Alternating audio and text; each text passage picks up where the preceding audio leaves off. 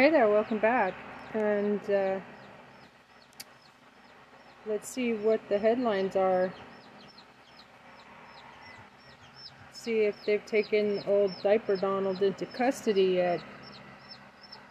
That would be awesome. I, I saw a serpent, I saw a snake last night eating a rat, small rat, small mouse, well, mouse. rodents, um, and I found that highly symbolic, thinking maybe they've taken Mister Fuckface Nazi Dump into custody. That would be frickin' wicked, frickin' wicked. So thanks for two twenty-nine. Might be two hundred thirty today. Thank you. Who is Doja Cat dating now and in love with? Question mark. Jay Cyrus. Hashtag Vine. Hashtag comedy. Hashtag Matt Rife.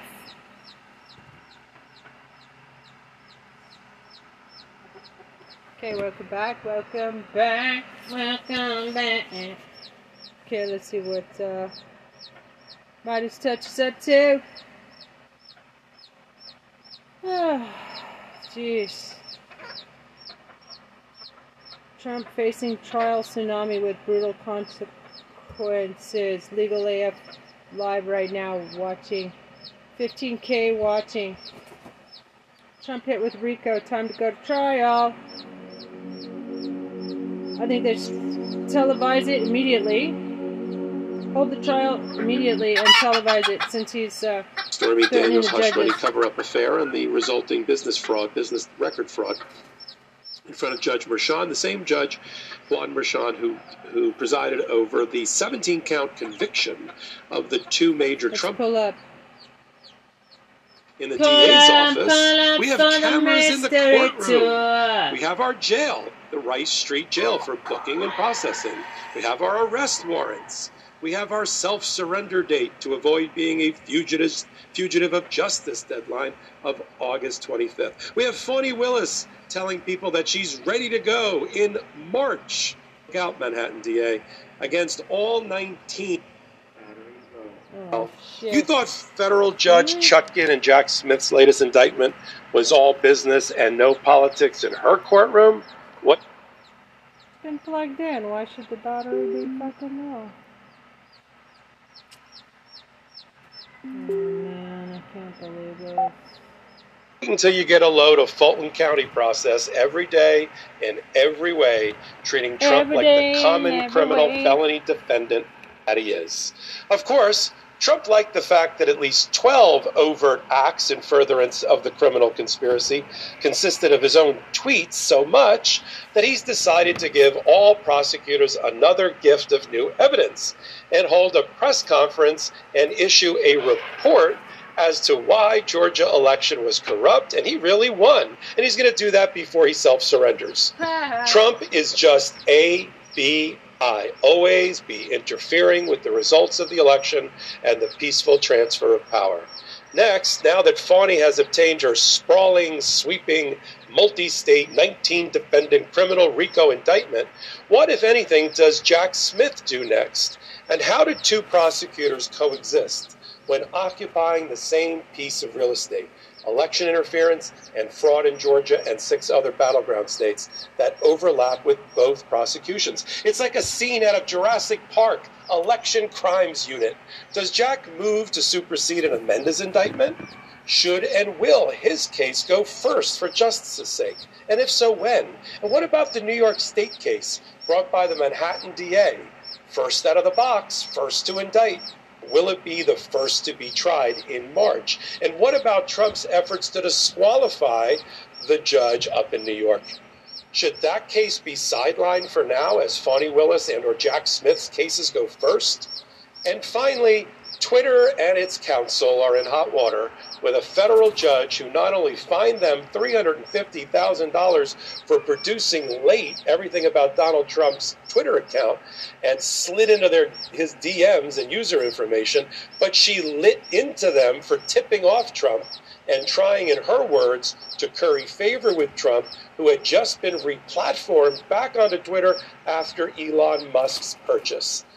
All this and a whole lot of analysis we haven't even thought of yet, nor probably prepared for, only on Legal A F Podcast on the Midas Touch Network with your regular anchors, Karen Friedman-Ignifilo and Michael Popak. Hi, Karen. Hello. Don't you love when that happens, when in the middle of us talking about something, you come up with another oh. theory?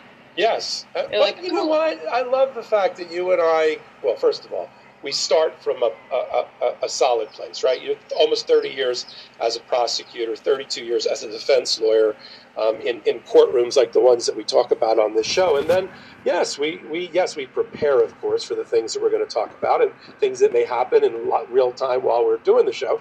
But we're we're drawing and pulling from our instincts, from our gut, from our expectations about how things work, because we've seen it done in hundreds and hundreds of cases. And so let's kick it off, because we have a lot of prosecutor-oriented, inside the minds of prosecutor stuff today. And I can't think of a better person to discuss all of that with than the former prosecutor, lead prosecutor, and number two in the Manhattan D A's office, than Karen Friedman-Ignifilo. So let's kick Yay. it off with what's going on um, in Fulton County. We, the Midas Touch did a great live show. The brothers held down the fort while you and I, I think you weren't feeling well, and I had a, I was tied up doing something else, and I couldn't jump on so much later. Um, but, and I think we, you know, we'll, we'll talk about the ninety-eight pages and the mm-hmm. hundreds of counts, and I know you have a very good reasoned opinion about some of the uh, the work that went into the indictment and the out and the output. But let me just give the highlights of some of the th- critical things that are going to go that are going to happen going forward, um, under the assumption that everybody already sort of knows the basics, which is Donald Trump and eighteen others indicted under the Georgia really expansive uh, racketeering um, influence and corrupt organization act, a, a set of statutes that was originally Uh, established to go after organized crime like the mob, like in the Godfather era, but has been used time and time again um, in other public corruption, public integrity, financial securities fraud cases, really you name it. There's no limitation as the body of law has been developed through the Supreme Court and otherwise um, to it. And the person who is probably considered the, no pun intended, the Godfather of RICO has always been um, Rudy Giuliani, who's now yeah. on the receiving end yeah. of being indicted by the very type of statute that he used and so successfully like for five or six years as the Uh, U S attorney for New York, for Southern District of New York, um, and that's what launched him to national prominence and got him the mayoralty. Um, and now, you know, sweet justice, sweet irony, he's on the other side of it. Although he's although he's complained about, that's not what it's supposed to be used for. Although he's, you know, look at that picture of Rudy there that's up on the screen. What happened to that guy? Where did that guy go? He's been body snatched and replaced by some somebody else I'm that's no longer freak. Rudy Giuliani, um, who flip flops const- constantly. Um, We got a hot take that's running about Rudy at a press conference in twenty sixteen saying that Hillary Clinton is a criminal. She ran a criminal, organi- an organized crime family that under racketeering RICO sh- should be indicted, and we shouldn't send a criminal to the White House. Okay, let's yeah. just use those same terms, but insert Trump.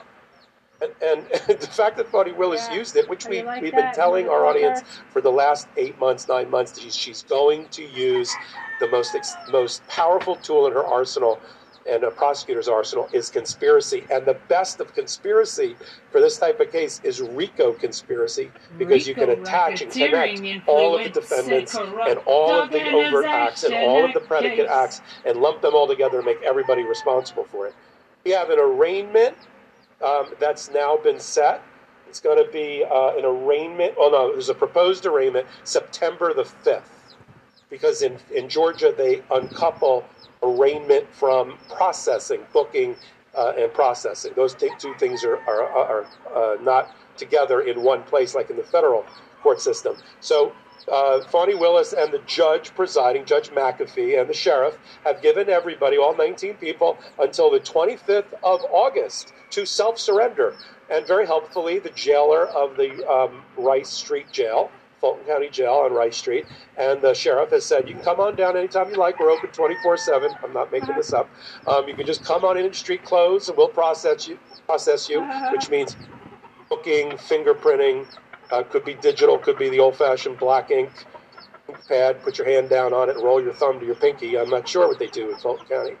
Um, I can tell you that the Fulton County Jail is not a fun place. Not the actual place for the processing with the mugshots and all that, but above it in the jail, three people have died already in this month in Fulton County. But there uh, we have on the screen, when you're an arrestee, uh, there's a whole processing and intake thing and a checklist, and Donald Trump has to read the website like anybody else. He's not going to get any special advantage. So he'll go by the twenty-fifth. Maybe he'll do this press conference on the street corner, uh, like some strange, you know, street corner Barker and Uh, three-card Monty guy, and he's gonna he's gonna talk about why he thinks Georgia fraud happened. Then he'll go in and get his mugshot and fingerprints, and then he'll come back out.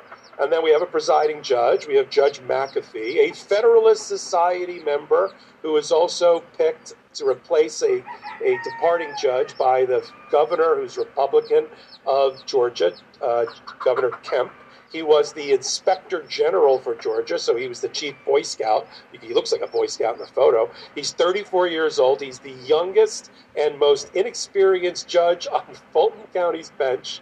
They got nineteen judges. He's number nineteen in seniority. He's been on the bench for three months. I'm not making this up. Everybody like around the world in the country are probably thinking, oh, fuck, you're making stuff up now. We gave Judge Cannon, the least experienced judge in the Southern District of New York, the Mar-a-Lago case. We gave this. This is the best they can come up with, but this is how random wheel selection happens. He is the presiding judge. He will be the judge here. Interesting fact, he also uh, worked under Fani Willis before she became the D A, when she was the head of the complex litigation department or division of the Fulton County D A. She had one, Scott McAfee, working under her. That's wow. Not a disqualifier. I'm just putting it out there. So you got a Federalist Society Republican nah. Boy Scout who's been appointed, very, very inexperienced. But you know Donald Trump will find a way to attack him. And, uh, and now you have finally the uh, proposed series of dates with Fani Willis telling the world as of just now, I mean just now, that she's ready for trial on the fourth of March of this coming year. So we, we've been very careful at looking at the calendar and trying to slot all of this checkerboard together. And we basically gave March over to New York because that's where the Stormy Daniels hush money cover-up business record fraud case is being handled by Karen, your old office. But, but Fani's like, oh, F it, um, I'm doing March. I like March. I have a big RICO case and I want to do March. So that's where we're at now. Come in as the prosecutor. Tell us about what you thought about the, the quality of the indictment, issues with the indictment, if there are any, and this March trial date. And where the Manhattan D A's office and their position, because they've already sort of taken a position in July about whether they'll yield to other bigger cases. Where do you think all this kind of slots together? The indictment is ninety-eight pages long, charges nineteen people, thirty unindicted co-conspirators, uh, forty-one substantive criminal counts. But within that, there's a, over one hundred sixty acts that relate to either the RICO or the conspiracy, which I'll, I'll describe in one minute. Uh, there's twenty-two counts related to forgery or false documents or statements. There's eight counts related to soliciting or impersonating public officers, three counts related to influencing witnesses, three counts related to election fraud or defrauding the state, three counts related to computer tampering, one count of RICO, the racketeering count, and one count of perjury. Trump and Giuliani are both charged with thirteen counts each. That's the most of anybody. John Eastman is next with nine. And then you've got uh, Ken Chesebro and Sidney Powell each with seven. Mark Meadows, Jeff Clark, Jenna Ellis with two. And then there's some people I've never heard of that are, are also charged, um, who are sort of lower-level people. Now, what is RICO? What is conspiracy? Why charge it? These are all kind of these murky questions that I'm sure a lot of people are like, I've heard of it, but I don't really know what it is. What's the difference? And I will not pretend that I'm a RICO expert, but let me try and explain it the way I understand it. So conspiracy, when you charge conspiracy, is two or more people agree to commit a crime together. And conspiracies are universally a, available all over the country. All those charges. Office. But but Fani's like, oh, F it, I'm, I'm doing March. I like March. I have a big RICO case and I want to do March. So that's where we're at now. Come in as the prosecutor. Tell us about what you thought about the, the quality of the indictment, issues with the indictment, if there are any, and this March trial date. And where the Manhattan D A's office and their position, because they've already sort of taken a position in July about whether they'll yield to other bigger cases. Where do you think all this kind of slots together? The indictment is ninety-eight pages long, charges nineteen people, thirty unindicted co-conspirators, uh, forty-one sub.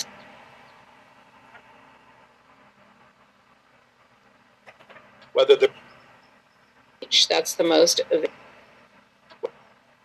uh, Ken Chesebro. The indictment is ninety-eight pages long, charges nineteen people, thirty unindicted co-conspirators. Uh,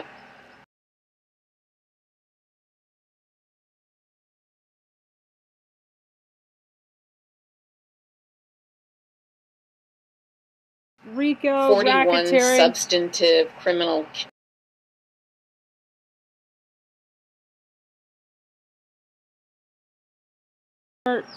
Counts, but within that, there's a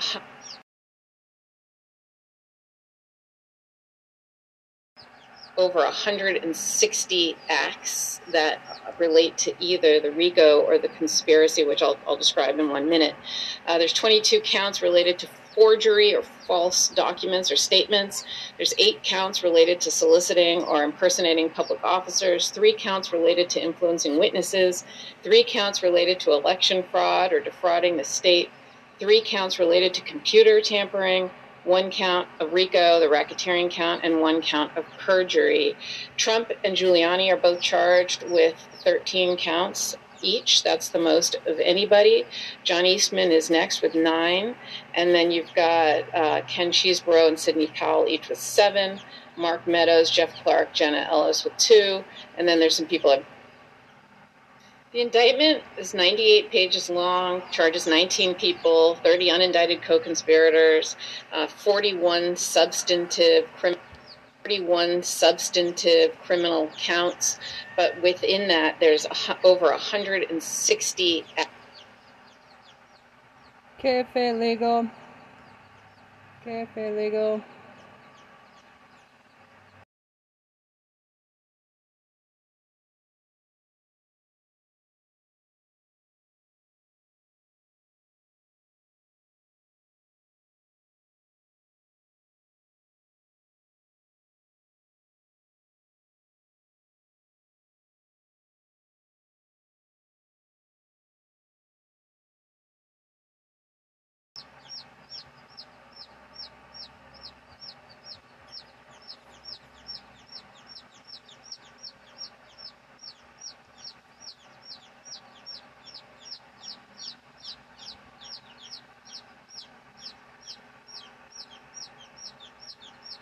RICO racketeering influence relate to either the RICO or the conspiracy, which I'll, I'll describe in one minute. Uh, there's twenty-two counts related to forgery or false documents or statements.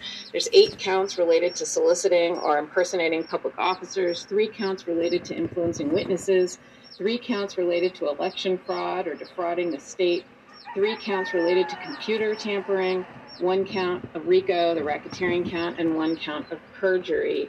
Trump and Giuliani are both charged with thirteen counts each. That's the most of anybody.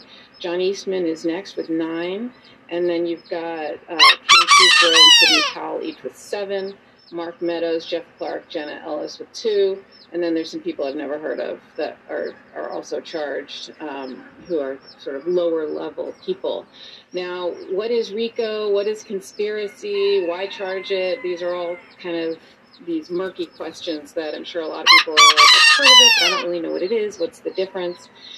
And I will not pretend that I'm a RICO expert, but let me try and explain it the way I understand it. So conspiracy, when you charge conspiracy, is two or more people agree to commit a crime together. And conspiracies are universally available all over the country, both in state and federal court. And you, in there you need an agreement, and you need an agreement to commit a crime, and you have to have committed some number of overt acts. Some states only require one overt act, and an overt act is just any act. It doesn't have to be criminal. So it could be two people agree to go rob a bank together. Uh, they agree they're going to rob the bank. They mean it, and one of them rents a car, uh, and, he, and he's going to be the getaway driver. And then they get caught before it happens. They would be charged with conspiracy to rob a bank, and the the um, rental of the car is an overt act, right? It's not illegal in and of itself, but it's they took a step to to towards their agreement. And so you will see. She's charged conspiracy here, but she charged RICO conspiracy, which is like a type of RICO, but it's still conspiracy within it.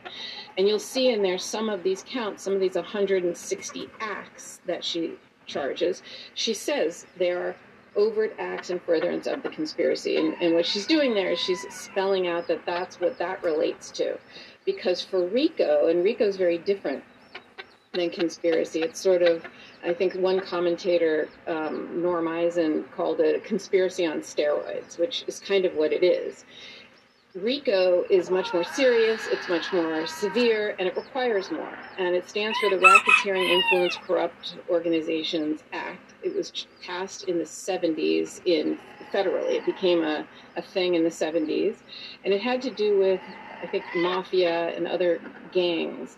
And because there weren't really statutes that encompass all of the activities that groups, that organized groups commit together. You have low-level people, high-level people, some people don't even know of each other, but they're all part of the same group and they all share a common goal. And so, for example, there aren't a lot of crimes that fit the conduct of a president trying to steal an election because no one would ever believe that that is something that would happen, right? However, there is this crime called RICO that talks about a group of people that has a structure and a common purpose. And the common purpose here would be to steal the election, and you commit crimes in the process. And so again, you don't, not all the people have to even know each other. They don't have to talk to each other. They don't even have to uh, have have the same common purpose, meaning this group could be the one who's going to break into the computers, and that one's going to be the ones to try to do the fake electors, and this one's going to be the one to pressure the Secretary of State. They're all, they, they don't necessarily have the same job description in this common purpose, but they do have the same common purpose, which is to steal the election. So here, you've got an enterprise or an organization, you've got uh, this group of people, and the leader is Donald Trump, and you've got all these individuals under him, including un uncharged or unindicted co-conspirators, which means they may or may not be cooperating. All I know is they weren't charged here. And you have to have committed two crimes in furtherance of this uh, RICO. Unlike overt acts and a conspiracy, again, remember we said that doesn't have to be a crime, your overt act. These are overt acts that are crimes, so predicate acts that are crimes. And so it would be, it would be, you know, my, I, I'm part of your group. I have the same common purpose, meaning I'm going to steal the election, and I forge documents, right? That's one crime. So this requires two crimes. And so if you go through the one hundred sixty, you'll see the crimes that are listed in there. She, she will say that they committed this crime in that act, and that this is both an overt act in the conspiracy as well as a RICO act. And so that's that's the distinction in there. Now, there's a there's a couple of places where I think there's some mistakes in the indictment, and my own theory is that this indictment was uh, it was intended to be was intended to be uh, published and voted on on Tuesday. But the clerk of the court accidentally posted the front of the indictment on Monday. They then uh, put it put a statement out saying, oh, that was just a, a dummy mock-up that we did to try and um, to try and see if the computer system worked. But I think that's a little bit of a weird excuse, given the fact that I think it matches perfectly with the, the actual indictment. So anyway, um, but the, but the point is, I think that might have might have pushed her to rush this, and that's why they stayed late on Monday and they voted this, because there are some sloppy errors. For example, you'll see um, number fifty-two of the act. Um, You'll see number fifty-two uh, is there's two number fifty-twos and there's no number fifty-three. Um, so that's just a dumb error, right? Clerical error. It just means no one's gone through with a with a fine tooth comb. And then there's at least three acts where they clearly have charged a substantive crime, but rather than calling it a racketeering act and a conspiracy overt act, they only call it a conspiracy overt act. And so if you look at number twenty-three, for example, yeah, there's number fifty-two and fifty-two, and then it goes to fifty-four. Um, but if you if you go to uh, number twenty-three, I think it is, Salty, if you want to put that one up, you'll see that it lists a substantive crime, but it doesn't list at the bottom uh, that it's both a racketeering act and a overt act. It just says overt act. And I don't know if she meant to do that or didn't mean to do that. And there's a few possibilities. See, act, see it, it says in there, on or about the third day of December, Giuliani and Eastman and et cetera um, were, were um, in violation of o, you know, O C G A section sixteen forty-seven to sixteen ten dash one. At the very end, it says this was an overt act in furtherance of the conspiracy. Now, if you go to now number twenty-four, if you can pull that up, Salty, you'll see that um, number twenty-four um, will have slightly different language at the end. What does it mean, though, Karen? I mean, I get the differences, but from a prosecutor's standpoint, from an elemental charging standpoint, what is the difference? Is it something she has to clean up in a superseding? I think is so. Just, is it just yeah. sloppy? What, to explain to the audience? Yeah. What? Because we're just using terms now. Overt act, not overt yeah. act. Yeah. Well, so if you see, if you see number twenty-four, it says at the bottom, this was an act of racketeering act- activity and an overt act in furtherance of the conspiracy. And the reason it's significant is because in order to be convicted of RICO, you have to be. Um, each person has to also have committed two of these racketeering acts, right? They have to have found been found guilty of committing these two substantive crimes. So, you know, it's just important to list in there that this is one of those substantive crimes, right? And so that's why it matters. Now, it might not be a mistake. Um, I'll tell you the two reasons it might not be a mistake. Number one, RICO requires or only allows certain crimes to be pattern acts or overt or you know RICO acts, and so the, the so I have to see if these are designated crimes under RICO. I did look, I did try, and Georgia is not an easy statute to understand, so I'm hoping we'll get some clarity on that, um, or perhaps maybe you know they don't think they have those crimes beyond a reasonable doubt, or you know whatever it is, you know there could be reasons for this that is not a mistake. It's just things that I saw were kind of different um, in this, and and there's a few other little typo type mistakes in there um, that made me think that this was slightly rushed. But it, but other than that, I do think it's a sweeping indictment. I think it's excellent. I think it is just absolutely uh, makes them all look like. You know, where, whereas the Jack Smith or other ones, you could make this claim of, you know, the other side will make this claim of free speech or First Amendment. These are words. This makes them look like just regular old criminals, right? Like this, this just absolutely smacks of Watergate and breaking and entering and stealing. I mean, I just can't even believe when you read some of the sections in here. Um, You look at the manner and methods section, it's actually titled man- manner and methods, and that's kind of the meat of the crime, that's the meat of the indictment, and it talks about, you know, false statements and lying to, you know, during legislative hearings, right? Um, and, you know, high-ranking officials like Brad Raffensperger, you know, being contacted and pressured, or the creation and distribution of these fake documents, right? Harassment and intimidation of, a, of the election worker, Ruby Freeman. Shaye, so Shaye Moss is not mentioned in count fifty in in the in the. Um, I think she was harassed a different way. I think. Yeah, yeah, I think that's tr- true. Kanye's stylist contacted um, yeah. Ruby and tried to convince her to say that things were going awry inside the room when they were. In other words, have to lie. Exactly, and I and look, I think.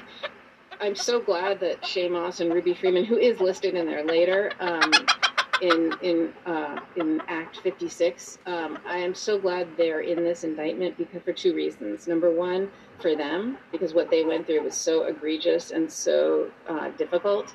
Um, but number two, because as a prosecutor, this, at the end of the day, is a paper case, right? It's not a blood and guts case. The way you, you don't have, you know, you don't have a victim. The American people are the victim. The electorates are the victim. And paper cases can get kind of boring. You got a victim like Shaye Moss and Ruby Freeman who will get up there and testify about what it's like to have the President of the United States come after you and how you have to move from your home and how you are getting called horrible names and death threats. They are going to be the two most powerful witnesses. They're going to put a face to this horrific crime.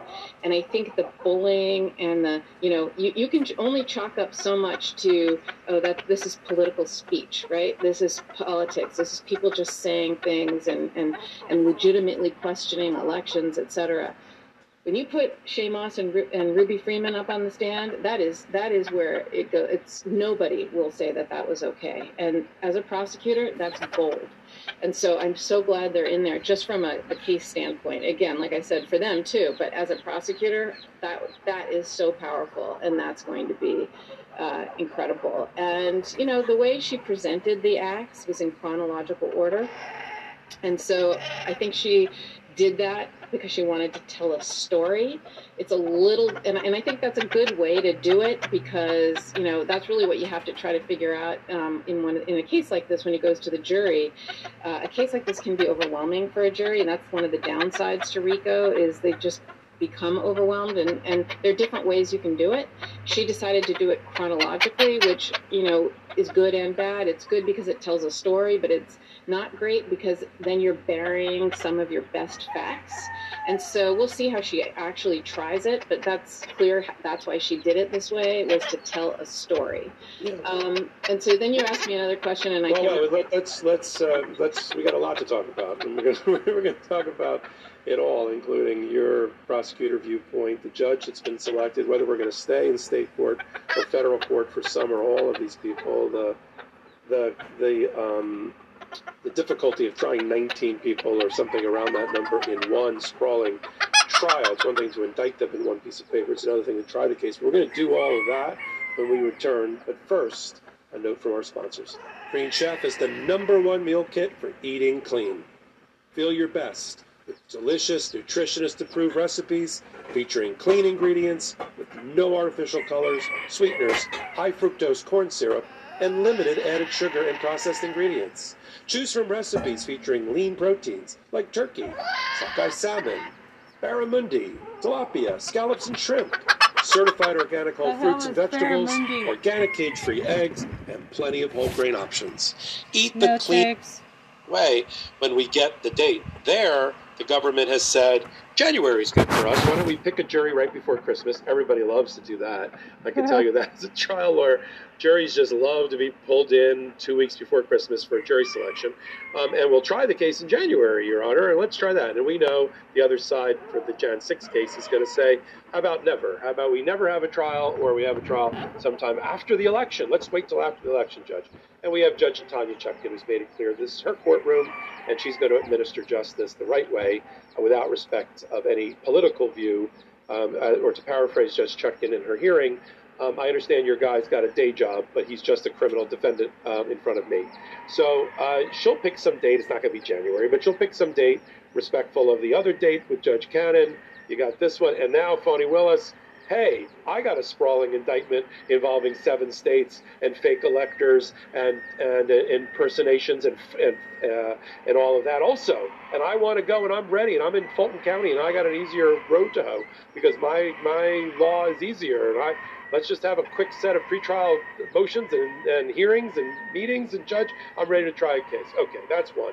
And then the second thing to comment on, Karen, is Meadows has jumped out first as one of the White House aides. He was the chief of staff at one time. Uh, we're not surprised that he was indicted. We thought he was not going to be indicted with Jack Smith, but that there was no reason he couldn't be indicted with Fani Willis, and that happened. He's out saying, I'm federal officer, uh, at least during the relevant time period, and I did my things under the color of my office, and therefore under uh, provision of the federal jurisdictional statute we call removal, I get to take my case to federal courthouse. Doesn't mean we lose Fani Willis's team as a prosecutor. Doesn't even mean we lose Georgia law, nor does it mean a federal party would help. It just means different judge. We don't like, we, he didn't even wait to see who the judge would be. He was just like, well, I want to be in federal court. All right, he's in federal court. You got a federal judge. It's an Obama appointee, an African-American judge who sits in the Northern District of Georgia. Um, I don't think that's helpful to him, ultimately, but he's he, you asked for it, you got it. Um, so talk about, and then, of course, Trump will follow right behind that. Talk, talk to me about Manhattan D A versus that case versus the March other date for Fani, and who do you think, what do you think happens there? And then comment on the federal removal and whether you think it's ultimately be successful and whether Fani should even fight it, given the fact that the wheels spun and it landed on a really good judge for her. Look, there's no way Fani Willis is going in March. It's just not happening. She's not going before the election. It's not possible. There's nineteen defendants, and you have this giant, sweeping, one hundred page, ninety-eight page indictment. I, you know, just to just to look at uh, two other RICO cases that she has brought in her jurisdiction. There was one uh, that she did against the teachers, uh, like a teachers union. And that was twelve defendants who went to trial. So she can have, she can seat a lot of people in a courtroom. Uh, I've never had or seen a twelve defendant trial in, in my practice. It's a lot of people in one room, but she's done it. And so assuming a few people are going to flip, because that typically happens, or at least plead guilty, because that typically happens. I don't think all nineteen will go to trial. Like, say she whittles it down to around twelve. You, you could see them going all together. Uh, but even so, that last that teacher's case took about two years to try. So there's no way she's going to she's going to start that um, and and have that go for, for two years. Well, I mean, what happens when, you know, he runs for president? What happens, God forbid, he wins? All all that kind of stuff. Um, but just to get nineteen people's motion practice and, you know, all the things that will happen that take time in a trial. I just don't see this happening in March. So it, it, there's another case, too, that she has um, been prosecuting that's going on right now, another RICO case involving uh, a young, a, a rapper called Young Thug or something like that. Uh, they started jury selection seven months ago, and they still are in the middle of jury selection. That's how hard it is. Uh, yeah, Y S L, thanks, Salty. Uh, that's how hard it is to um, even seat a jury in a case uh, in a case like this. So I, I just don't see this. We happening. got another. We got another rationale. We got breaking news, Karen. We're gonna we're gonna mention here that dovetails with what you're talking about. It is gonna piss off Judge McBurney, supervising the grand jury, and the presiding judge uh, McAfee.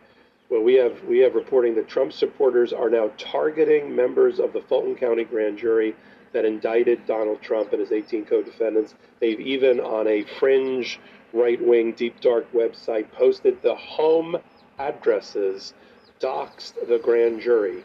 Um, and so, look, there's going to have to be a lot of uh, protection for this ju- judicial process. And I'm sorry that Judge McAfee is only three months on the bench, but he's going to have to put on his big judge pants because there's there's just things he never was taught in judge school that he's now going to have to handle on the fly, along with the rest. This kind of behavior and activity could end up back in Jack Smith's uh, cases, in filings that he's going to make to get to get Judge Chutkan's attention and Judge Cannon's attention.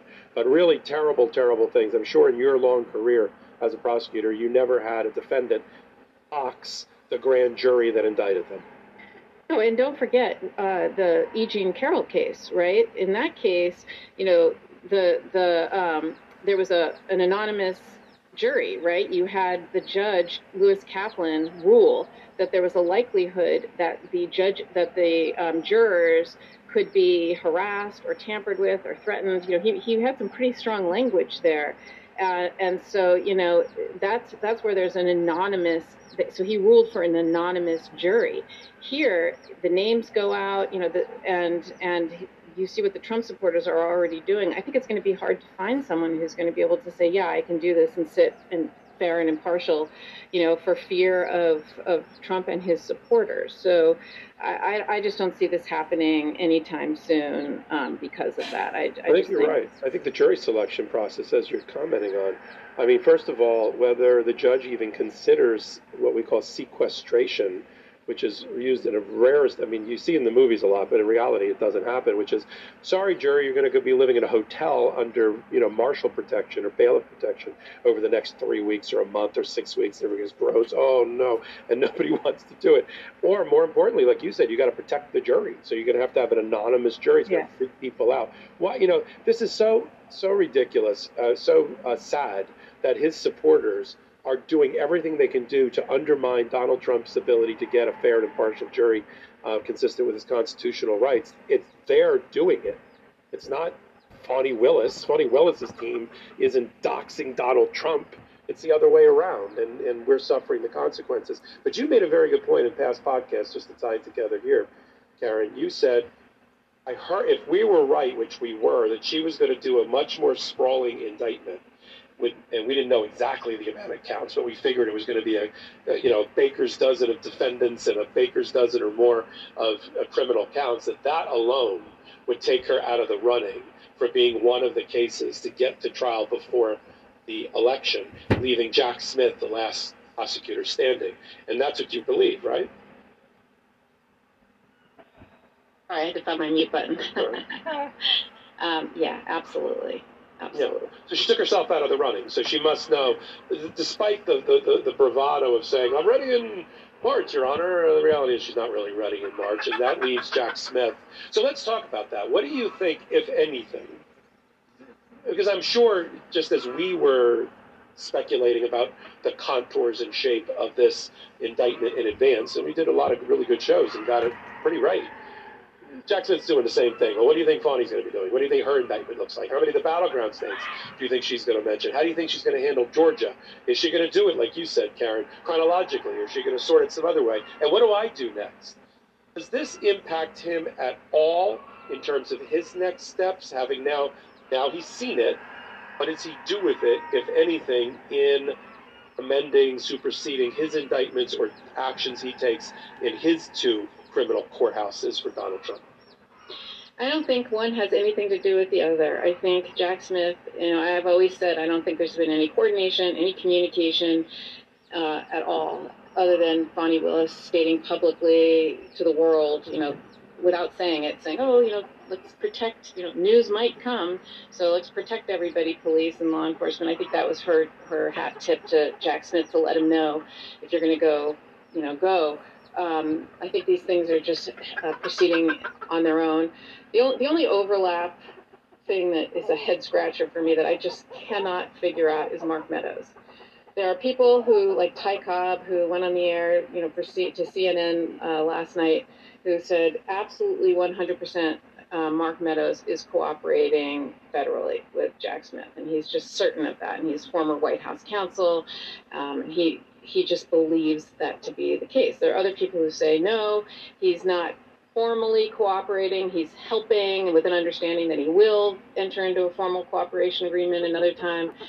But it just, the reason it's a head scratcher for me, and the reason I don't understand it, is let's say he is cooperating. And if he is cooperating, he he is he is absolutely part of this criminal enterprise, right? He is very much... Um, uh, A, a, a large part of this of this organization and committed lots of crimes alongside of, of of Donald Trump, and he'd also be a great witness because he was literally the in the room where it all happened, right? He was the one that Cassidy Hutchinson went into, and he was the one on the phone with, with Donald Trump, and Cassidy was saying, you know, make it stop, and he was saying, you know, like, he won't do anything about it. You know, he, he, he, as you see from this indictment, too, he was all over the place, making phone calls and, and, and participating in so much of these schemes. And so he's absolutely someone you'd want to cooperate, right? But in the federal system, in order to cooperate, if you are a criminal, you know, like he is, you would have to plead guilty to all of your crimes, which means you have to admit them all.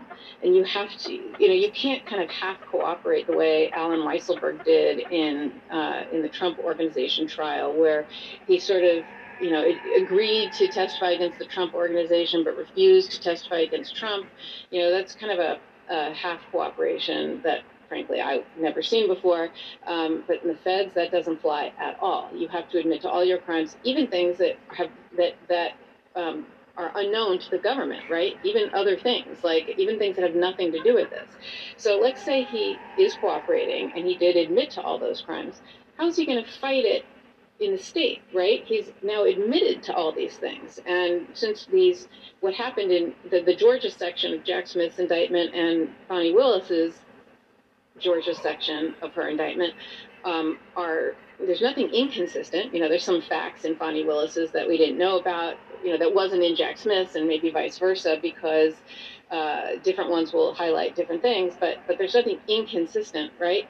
So Mark Meadows, if he's already, if he's already admitted to all that in Jack Smith's case, then he's, those are all admissions for this case. So how can he fight this case? Which, and, and he has a really good lawyer, right? Um, uh, Terwilliger is his last name. And he's a good lawyer. He would never have arranged for cooperation in one and not the other. That again makes no sense. Um, and so, so there's a couple of there's a couple of questions about what's actually happening there. And now we see Mark Meadows try go to remove. He's the first out of the gate to try to remove his case, his prosecution from state court to federal court under the removal doctrine, which which has several components. One of it, which you you have to be a federal officer. Uh, another is that you have to um, been acting under the color of your authority as a federal officer, and you have to have a plausible federal defense. Now, I think there's only three people in Fani Willis's indictment that were federal officers: Trump, Meadows, and Jeff Clark. So they're the only ones who could be removed if they choose to remove. Not sure.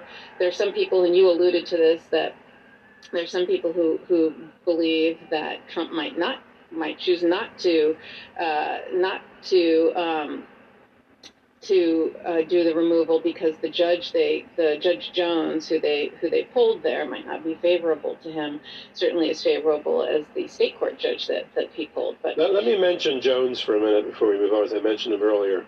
Stephen Jones was an Obama appointee. He was confirmed by the Senate, just to show you how things have changed. twenty eleven, he was confirmed ninety to zero. You don't hear those numbers anymore. Confirmations, you know, are more like fifty-two to forty-eight, if that. Um, but, you know, his, um, yes, this is going to be the judge to decide for these three. And there is there is some speculation that maybe Fani just lays down and says, you know what, you want to do that there with, with Judge Jones presiding? Georgia law, Georgia prosecutors, Georgia crimes. Let's do it. Let's go. We'll see. Yeah, we'll see. But there's one other thing that, again, and I'm, I'm throwing this out there because I, I think I think time will tell and legal research will tell how this plays, because again, there's, it does not make sense that Terwilliger would arrange a plea deal for Meadows in uh, Jack Smith's case and not in Fani Willis's case without having something up his sleeve. And the thing that he might have up his sleeve, and again, this is, we need more legal research on this, but this is what I'm kind of playing with and trying to figure out, is analogous to something we've talked about uh, many times, which is the Westfall Act that applies in civil cases, right, where the government substitutes uh, themselves, uh, you know, for, for a defendant, and then therefore you have immunity because, you know, you can't really sue, you know, for defamation, for example, sue the government for that. Um, there's something called twenty-eight C F R section fifty point one five, which has to do with criminal prosecutions for acts that reasonably appear to have been performed within the scope of the employee's employment, and the Attorney General or his designee determines that providing representation would otherwise be in the interest of the United States. Um, you know, that, so th there's that, and that has, you know, has to do with whether or not you will, um, whether or not you will hire a lawyer for the person, right, or pay for their lawyer. But there's also under that, if you do some research, there, there's, there's the supremacy clause, right? So will he get, will Mark Meadows get immunity if it's removed to federal court under the suprem supremacy clause, because this is a state court prosecution? You know, will, if it gets removed, will that then make him immune from prosecution? maybe that's what he has up his sleeve, because if you read his removal papers, you know, in footnote two, uh, the lawyer says, look, we're going to submit another, in, in another submission, we're going to, you know, give you our reasoning for why, you know, he's, this should be dismissed, and, and why he, he's, I think it says why he's immune. I just think that he's got something up his sleeve, and I want to, I want to all just kind of put your spidey sense up and, and keep your ears out, because there's something going on there that, that we haven't figured out yet, because these, these, no, these aren't dummies, right? Um, but, and so there's something going on there with Mark Meadows that, that we haven't figured out yet. Yeah. I'll, I'll, I'll put my uh, thinking cap on, and we'll come back and hit it along with, uh, we also want to talk about today, um, Judge Merchan, the judge who's been uh, presiding over the Donald Trump Stormy Daniels prosecution that's going to trial, at least on paper, in March, and an effort by Donald Trump to disqualify him. This sounds familiar. Disqualify him um, and remove him, while Donald Trump is busy um, calling prosecutors, their families, and trial and, and trial counsel and uh, judges deranged, uh, um, you know, against him, biased, um, crackheads, you know, uh, uh, people that are having extramarital affairs with their clients and everything else disgusting. While they're doing all of that, he also tried to disqualify Judge Merchan. We'll talk about that. In Twitter, being in hot water ever since Elon Musk took over the reins there, and this time in front of what was then the chief judge of the district court, Errol Howell. Now that we have our hot little hands on the transcript, Trump be disqualified.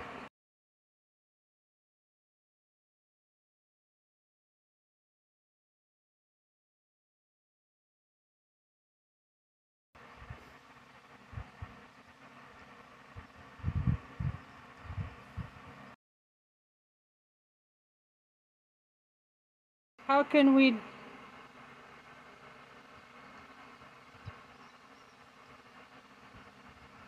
Interested for press, Trump for prison. three hundred page transcript of what happened in her Chad's courtroom. No it's eye-popping, and we'll cover it next after a word from our sponsor. Mm-hmm. Let's stop cutting down trees to make toilet paper. Oh, man. It's true. Humans are cutting down. He did in the courtroom. There's, there's nothing in the courtroom that would suggest that he's biased in any way, and that's the problem. And the way it works in every court around America, judge themselves makes the ultimate decision whether they are going to be disqualified or not, or what we call recused. And then if you don't like the decision, you can take it up on appeal. But it goes to the, the I don't, and I have, I will tell you that I have filed a, a, a, just a small handful. This is not something you take lightly uh, to do this. You have to really have the goods and have the facts.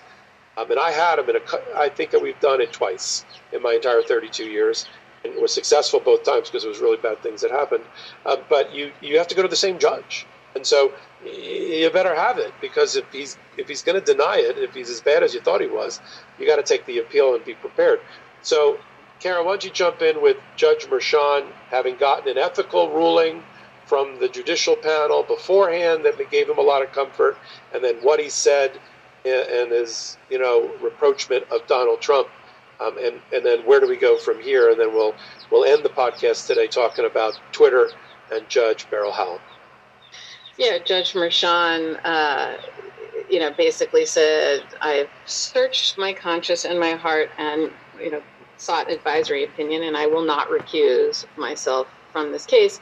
This stems from a May thirty-first, uh, Donald Trump filed a motion seeking recusal with his lawyer, Susan Necklace, who's the same lawyer who represented him in the Trump org case, uh, June, and then in June, the government or um, the prosecution responded, and you know, the, and the court, as you as you said, has, had written to the Judicial Ethics Advisory Committee before they even filed these motions in April, asking for a formal advisory opinion because it had come out through the um, through the various publications, you know, that that you have to report who donates. It came out that he had donated these tiny de minimis amounts of money to, um, you know, to to a, I think it was like a get out the vote for anyone anti-Trump. It was like fifteen dollars or something like that. I mean, it was just a ridiculous amount of money that was so low, but it was it was absolutely in the Trump election for, you know, against Trump. And so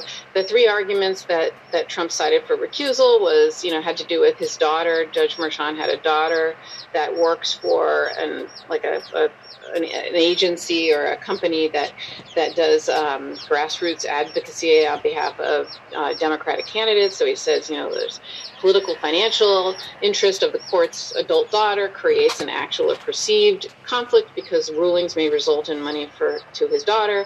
The second thing he said was the court's role in the prior case encouraging Alan Weisselberg to cooperate against Trump showed preconceived bias against Trump. And number three, that the campaign contributions made by the judge in twenty twenty raise, if true, at least the appearance of impartiality. I think they meant partiality, not impartiality. Uh, I think they meant a typo.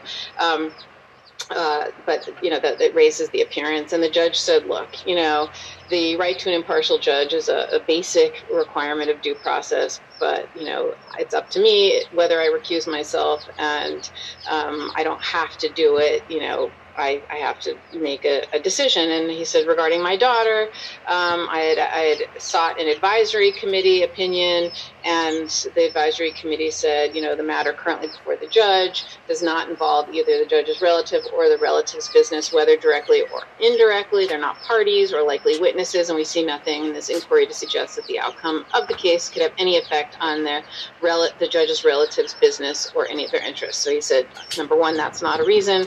Number two, The, the Weisselberg case, he said, look, Trump, you made this argument um, through your organization last time trying to get me recused off the case, and it didn't work then, and this is even more far afield than that, and so it's not going to work this time either.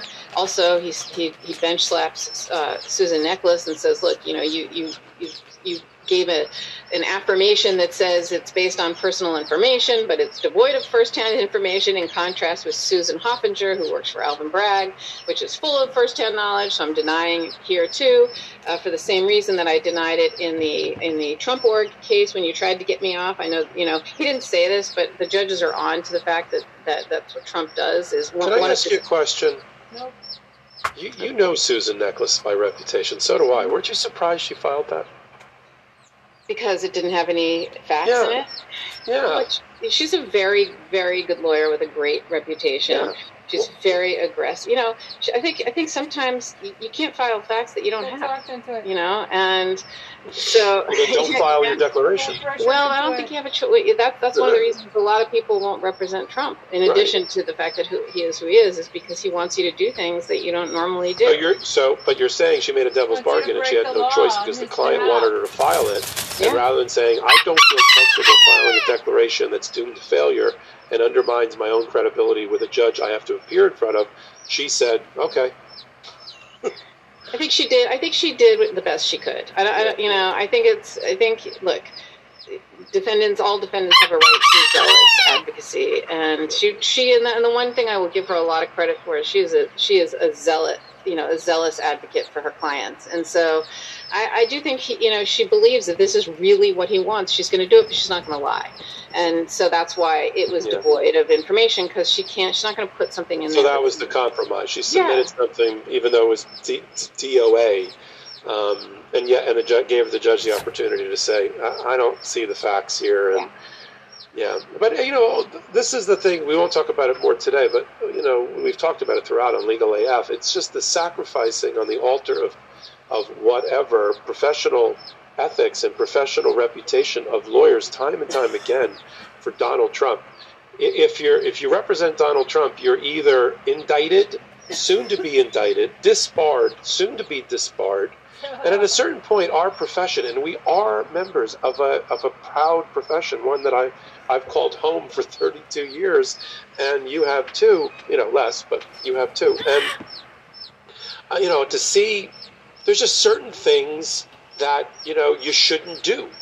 to maintain your ethics and the ability to appear before judges in the future and have credibility with them. I tell that to my clients all the time. I'm just not comfortable in doing that or taking that position, because not because I'm worried about my own reputation, but I am, because of my own ethics and professional responsibility. I always think lawyers, like like not Necklace in particular, but the lawyers that we're talking about who are now indicted, they're so far away from rule, the rules of professional responsibility or conduct that they learned about in law school, that you should really read at least once a year to remind yourself. I mean, I'm I'm on the firm ethics committee at our own firm, so I'm I'm dialing through that book a lot. Uh, but other other lawyers haven't looked at the actual rules of professional responsibility or conduct in probably twenty or thirty or forty years. And that is a problem, even though we have to take continuing le- legal education courses. I think, man, it should be a mandatory that you brush up on ethics every year before you go out and um, represent clients. That's just my own opinion. Yeah, no, you're right. You're right. So that, that, yeah, go ahead. Yeah, so just no, at the end, so at the end of the day, the, the judge, I'll just read you his conclusion. He says, um, the judge, you know, presiding over a case is in the best position to appreciate the implications of those matters alleged in a recusal motion. In deciding whether to recuse himself, the trial judge must carefully weigh the policy of promoting public confidence in the judiciary against the possibility that those questioning his impartiality might be seeking to avoid Uh, the adverse consequences of his presiding over their case, and this court has carefully weighed the competing interests outlined in a case called Drexel Burnham